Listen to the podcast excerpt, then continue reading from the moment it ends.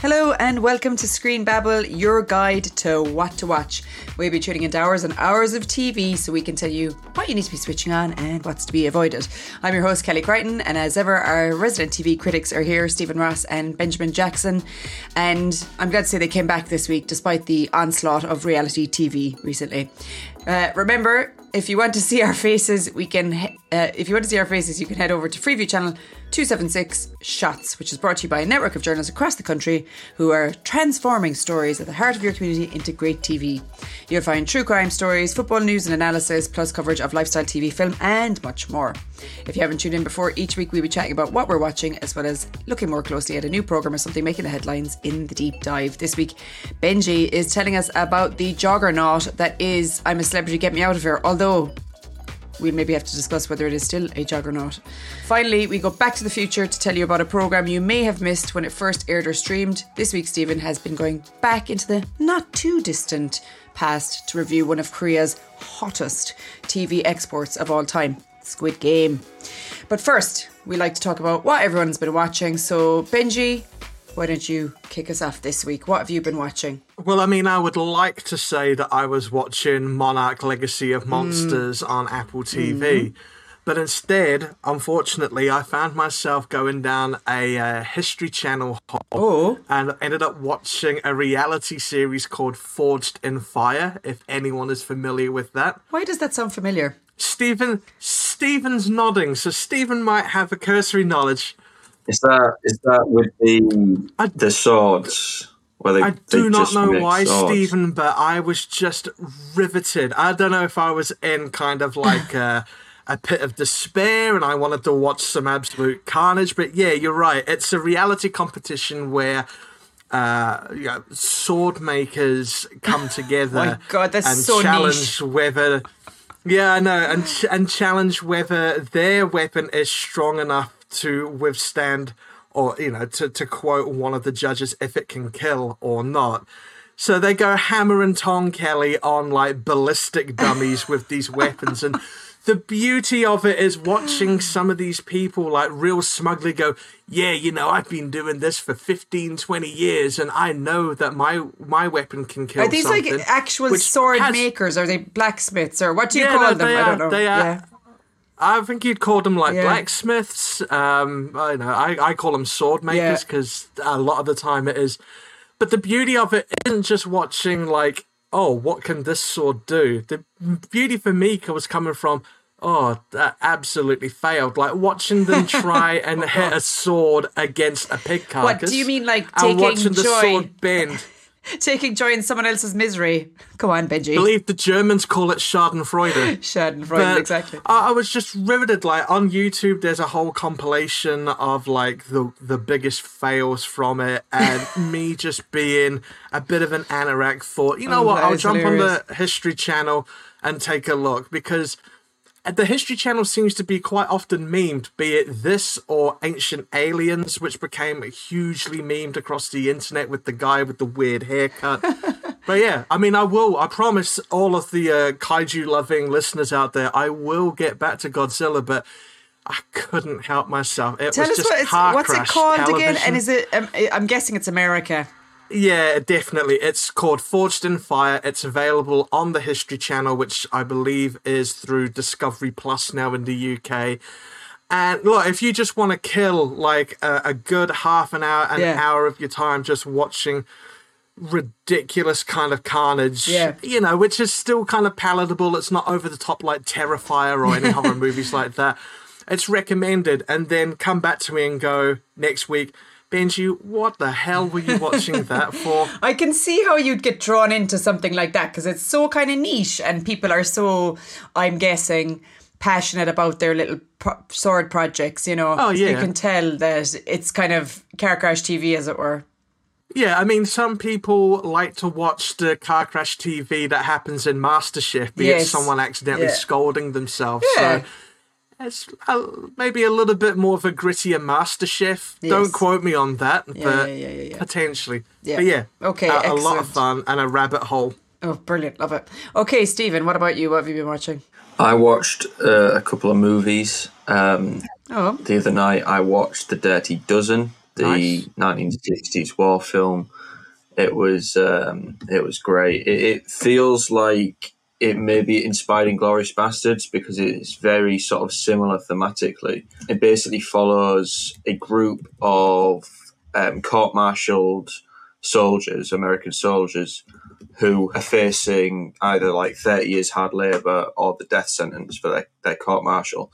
And they get an, offered a reprieve by joining this crack squad of, well, they, they form a crack squad of elite soldiers to basically go behind enemy lines and take out a German stately home where a load of uh, the top brass are gathering for, for some sort of event. Mm-hmm. So it's very uh, Inglourious Basterds in that sense, um, but with a lot more 1960s, but it, maybe it feels a bit 1970s. There's a little bit of blaxploitation and just really good classic war drama action in there. Um, it's got um, Charles Bronson in and various other um, names, but Charles Bronson's probably the big one. Lee Marvin as well. Yeah, it's great. Interestingly, they made a sequel um, mm. 19 years later, and the main guy reprises his role, but it's set during the same. It's still set during the Second World War, so it, oh. it takes place about four months later,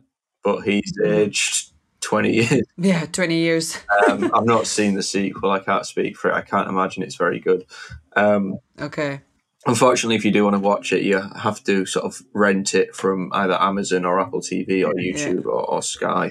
I feel like it's one of those films though that you'll probably find it on over Christmas at some point. You know, it's one of those it, kind of classics. To be fair, it? yeah, it's thinking about it. It's a mm-hmm. very good Christmas time film in the sense of like you've got five days off or whatever. You're looking for something to do. Mm. This is a great way to kill two and a half hours. Um, very, very. Two and long. a half hours. That's quite long, isn't it, it for is, an old film? It is. Yeah. And the, my one sort of criticism maybe is that they spend about two of those hours in training, and then the last half hour actually on the mission.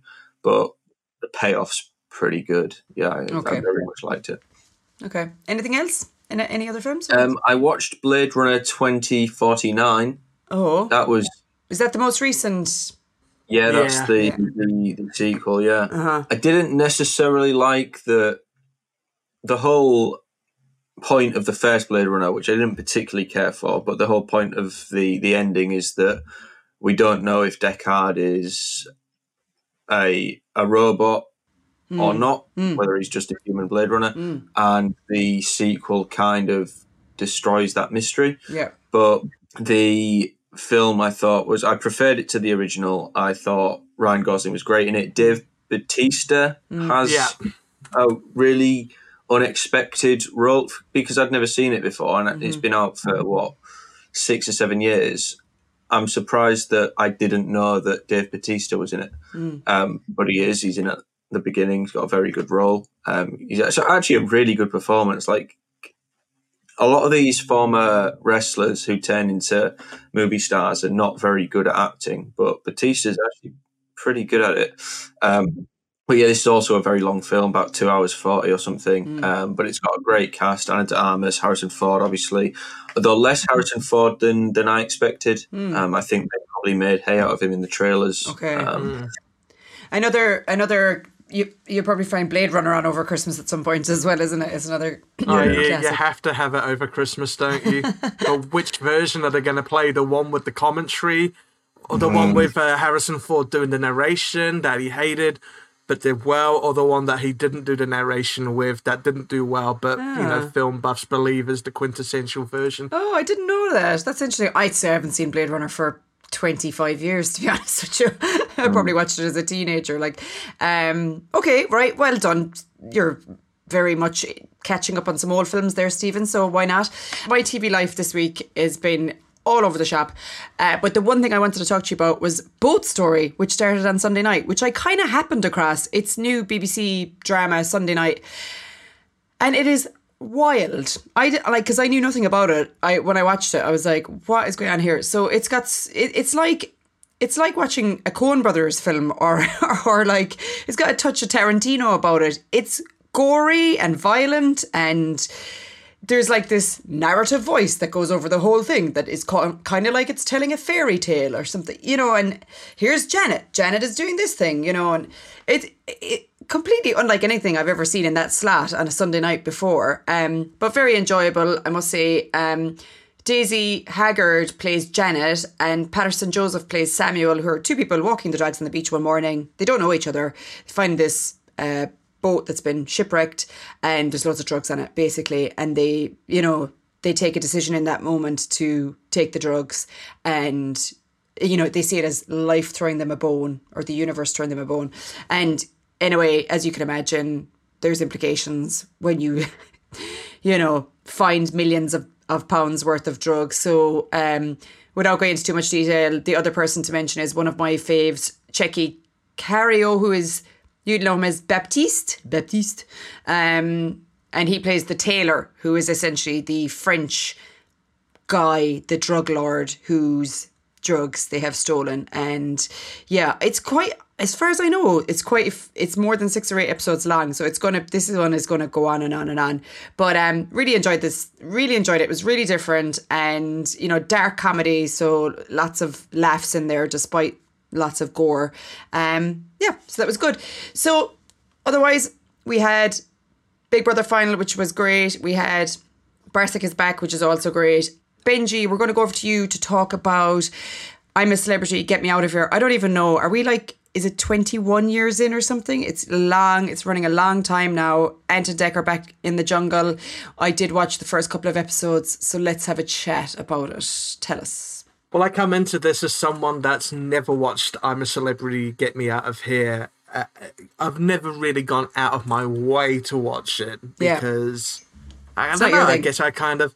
Well, no, I think that I, I don't find any of the cast members in there likable. And I say mm. cast members because let's be honest, it's quite performative at times what mm. they do. Mm. Especially, we'll get to Nigel Farage very yeah. shortly, won't we, Steven? But yeah, I, I I really really can appreciate if people out there love this show mm-hmm. because you know it's kind of debauched. You're wondering what's going to happen next and everything like that. Mm. But please don't normalize the machinations of politicians that go in there. Before mm. I go any further, mm. just Farage knows what he's doing, mm-hmm. and we'll get to that. But I wasn't aware that they don't even get dropped off in the jungle to begin with. They no. have to do tasks in order to get into the jungle. So, uh, good old Nige, Nella, who is an influencer, and Josie Gibson, they were all partnered together in order to buy some time by sticking their heads into holes with snakes in it. You know, the usual affair that you get. Yeah. Um, and then you had uh, Marvin Humes, Nick, and Jamie Lynn Spears, who was already a panto villain the very moment Twitter saw her appear on the episode. Well, yeah, but sorry, not to interject, but I, I've not watched any of this season. And I've heard that Jamie Lee Spears is like the villain, and I have no idea why. Is this because of something from before I'm a celeb? But I've come at it from a different point of view as well because I don't know that much about her. I know she's Britney's little sister. What yeah. I've I haven't seen much of the furore because I don't follow much of the chat about it online but I just found that she was a bit annoying, especially on that second oh, episode where she was feeling a bit sad and everybody was like dancing attention to her. She she was like a little princess. Everyone was looking after her and drew a bath for her and put her in the bath and sang her songs, and it was a bit mad. Um, so I just felt like she was being a bit moany and a bit attention seeking and a bit princessy. That's my only take on her not anything to do with her past or who she is or I know she doesn't get on with Britney maybe that's why people have vilified her is that the is that the background? Maybe there's a part of that. Maybe it's a part also that she's not kind of thrown herself into it, like you yeah. mentioned, Kelly. There's a bit of kind of like passiveness about her being on the show, but it also doesn't help that there are booking odds now how long she's going to last and how much oh, money she will okay, make just okay. before she walks out. Mm. So, and then you had the final members, including Fred Sirieix and Sam Thompson, who admittedly I got a bit of a soft spot for watching uh-huh, it. I think uh-huh. he's over the top exuberant. Oh my god, exactly first, what you need. The first night with Sam, I was like, he is gonna annoy me so much. I was like allergic to him the first night.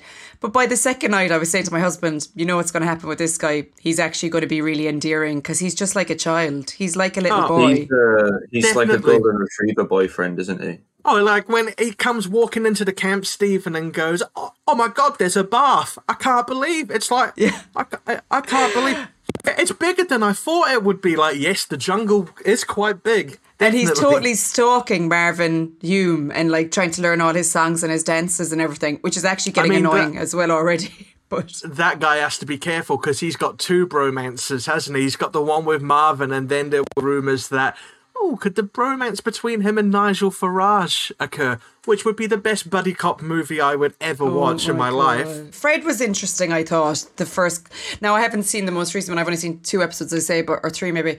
But I thought Fred you know, you're talking about p- being performative, and Fred would be someone that I would quite like on TV, you know. But I Yeah. felt like he straight away went for the jugular with Nigel. Like he was putting his stamp down about what side of Brexit he was on straight away, which wasn't maybe necessary that quickly, you know, if he is to be in a, Yeah. that space with him and be peaceful, you know, and get on for whatever amount of time. I'm not sure why he went at him straight away. I thought it was a bit much, you know, as much as I dislike Nigel Farage myself, and I completely agree he shouldn't be in Um, yeah. there. Um, Yeah. I thought Fred was maybe a bit over the top on it. What do you think? When's the next opportunity that he's going to have in close proximity to Nigel Farage to ask questions that Yeah. Nigel can't run away from? Would be one aspect of it. But I do feel sorry for Fred because he caused a bit of a, a, a well, a bit is an understatement. He caused a massive commotion in the Tuesday night episode oh. where they were talking about Nella, who is that influencer in her early 20s, about how old she is. And Fred mentioned that he was, I think he's 52, and made a comment, just, just an innocuous comment, ladies and gentlemen, about, I could be old enough to be your father. And then Nella just completely loses the plot and like, how dare you? You know that my parents are dead. What, What? are you insinuating? And just went for the jugular. Are like, you joking? No, I wish I was. I wish I was. Now, that aspect of I'm a celebrity, get me out of here, I can understand why people are into that kind of massive weird. drama. And let's be honest, Kelly, as, as vintage Big Brother viewers, me back in the 2000s, you recently, we, l- we love a bit of drama. We love that kind Mm. Yeah. of when it all kicks Conflict. off. But but you know, it just really went from naught to ninety immediately, and then just to go back to the Farage comment, I think he knows he's on a TV show and he Yeah. knows how to play the game. You know, where everyone wants to see him vomit or you know somehow kind of soil himself during one of the Bush Tucker challenges, and he did the uh, Jungle Pizzeria challenge, which was pizza with you know the armada Mm. Disgusting of bugs. things. Yeah. And he just just sat there Yeah. casually, like he he, knows what just, he's you know, doing. He knows what he's doing. having a doing. pint at the pub, a Yeah. silk cut cigarette, being a man of the people. But interestingly, he his contract means that he can't do some tasks, and he also, I believe, it was revealed today that he's kind of sour that he's not being picked for the tasks because to be in a challenge, to be in a trial. 25% of your television time, which means 25% more royalties for Mm. you being on the air. So, so in that case, don't vote for Nigel Farage to be in a Bush Tucker trial. Don't let let him not get that payday. Um, I saw that their audience had fell off by two million, and to be honest with you, I'm very close to switching off because he's on it. You know, and I probably only watched it f- for the first few nights for this to talk about it on here, and now I'm like having to make a decision about whether I'm going to watch it or not because I think it's disgusting. He's on there, the damage he's done to this country. But you know, Matt Hack- Hancock was on a couple of years ago. He's done a lot of damage to this country too. Like, wh- where do you draw the line? Who, you know, what is what is entertainment? What isn't entertainment? Are we being duped? I mean, I quite enjoyed some of Ant and Dec's uh, jokes about Farage. Oh, like they yeah, are really taking the Mickey out of him. Like you know, so I don't know. Definitely. I think if you're a sitting MP, maybe give it a miss. Yeah. Um, I know Han- um, that Farage isn't. Hancock obviously was when he went in, and Nadine Dorries, etc. Don't think they should be allowed in. And then with Farage, I mean, he's going to attempt to be a sitting MP. I, I imagine he's using this as a launch pad to either yeah, yeah. rejoining rejoining the Tories or rebranding himself. And Yeah. I mean, if he's trying to rebrand himself, I don't think he'll come back with reform because they're incredibly right wing Yeah, but he might try and come back to like the new centrist Tories or something. I, I yeah, yeah. don't think it'll work. Okay, right. Well, we've probably given him enough airtime as it is. So, uh, thank you for you that, know. Benji. Are you going to keep watching? Yeah, I'll keep watching because it's the closest. But ever since they banned like putting people in stocks and throwing rotten vegetables at people, this is the closest thing we've got, isn't it? So yeah, ITV1, ITVX, weeknights, 9 p.m. Okay, cool. Thank you. Steven, we go over to you now to talk about Squid Game on Back to the Future. Tell us about we're very little time because we were so obsessed with I'm a celebrity get me out of here. But tell us, if people haven't heard about it, what's it all about? Also, tell us why we're talking about it because I believe there may be a hook here.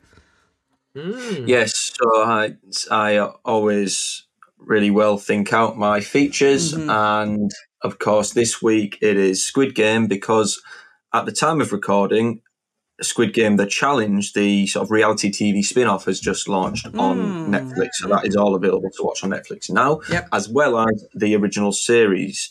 So Squid Game is a South Korean thriller, drama, dystopian, anti capitalist thing, which is essentially it's a world where South Koreans who are desperate for cash or desperate for a variety of reasons from getting in with Korean gangs or loan sharks, etc., take part in this Squid Game. And it's a series of really brutal, dangerous, and deadly game shows where essentially the last man standing wins the payout at the end. And 400 and something people take part in this show and you follow it from the perspective of one of the competitors.